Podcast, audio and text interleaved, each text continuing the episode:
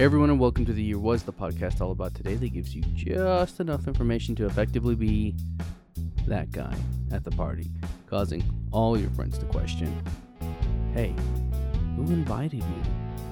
Like, seriously, why are you here? I'm your host, Michael Montalvo. For the next few minutes, we will swim through the river of time to find out what makes a day truly unique. On this episode, we examine the events that occurred May 27th. On July 1st, 1936, the keel, or the bottommost longitudinal structural element, was laid down in Hamburg, Germany with the construction number BV 509.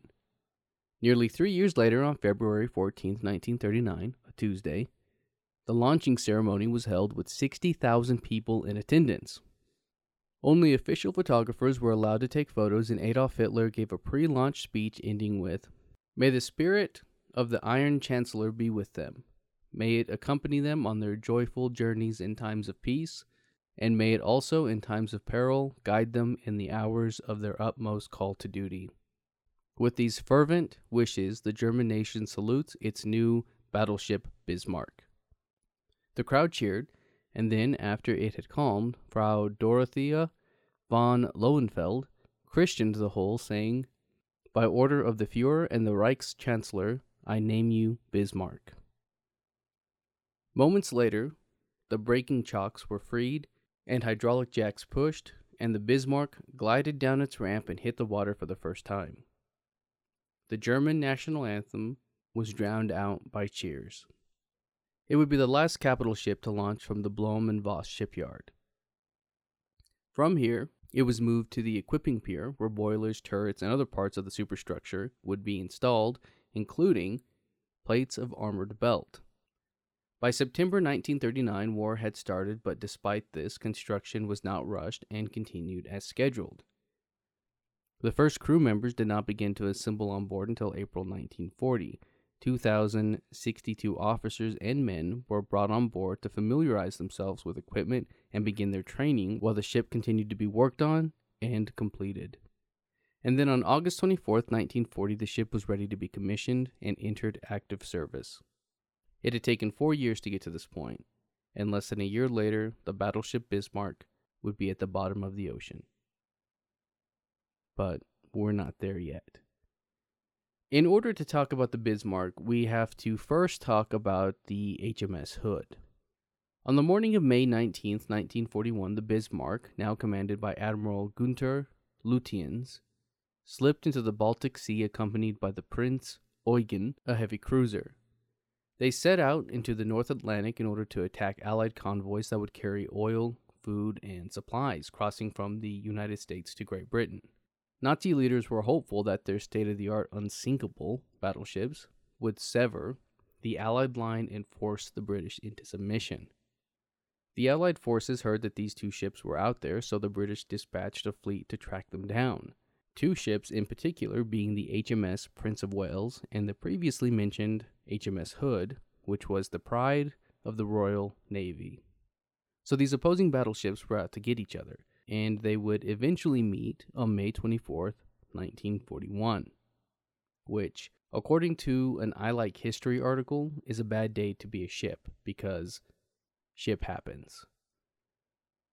Side note In 1881, the ferry Princess Victoria sank near London, Ontario, Canada, killing 200.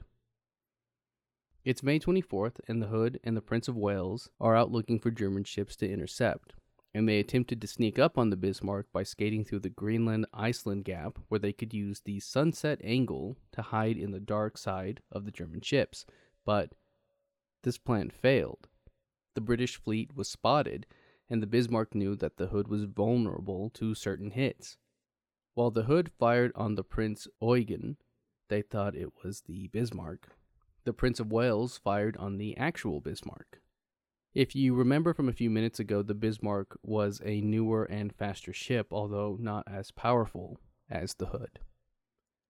The Prince of Wales managed to hit the battleship three times, damaging it, but Bismarck fired at the Hood, hitting its deck, then fired at the Hood's mainmast, igniting its magazines and setting off an explosion that not only caused the ship to sink in a matter of minutes, but also took over 1,400 lives.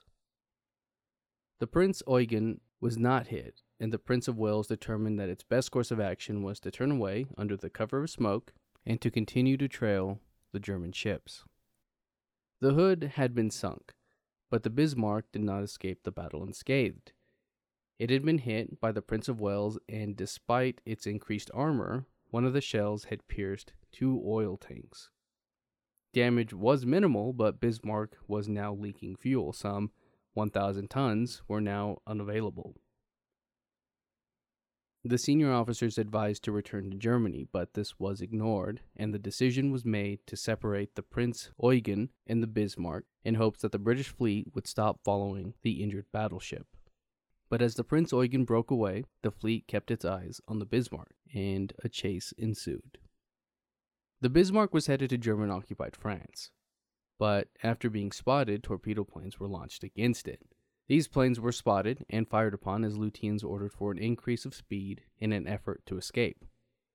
The three ships that were following Bismarck, the Suffolk, the Norfolk, and the Prince of Wales, then began to zigzag as they feared U boats.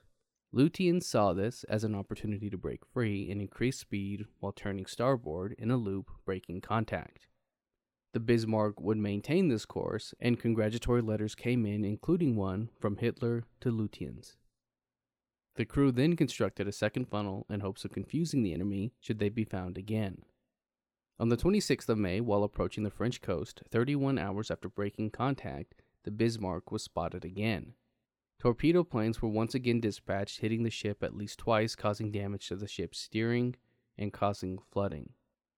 The Bismarck was in such bad shape that Admiral Lütjens sent out the message Ship unable to maneuver. We will fight to the last shell. Long live the Fuhrer. It was after this aerial attack that the erratic course of the Bismarck brought it within nine miles of the Sheffield. Bismarck opened fire but was not able to hit Sheffield, instead, only managing to fight it off. The Sheffield's radar was damaged by splinters, and so they radioed the approximate location of the German ship.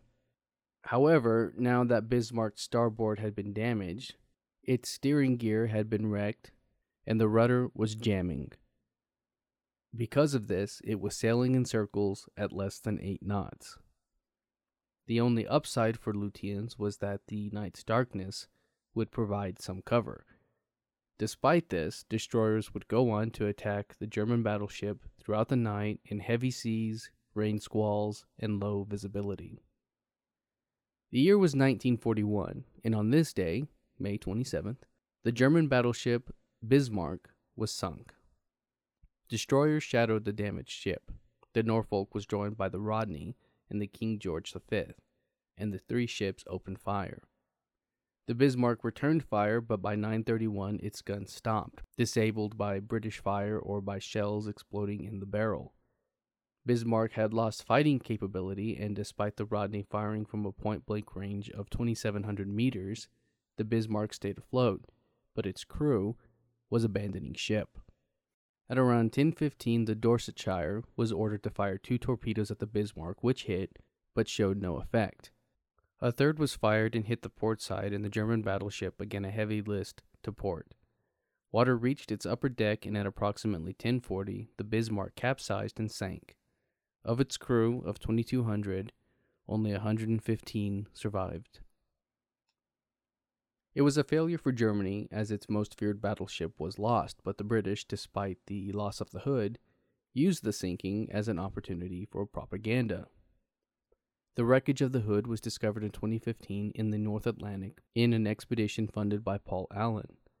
The wreckage of the Bismarck was found by Dr. Robert Ballard, who located the Titanic, June 8, 1989.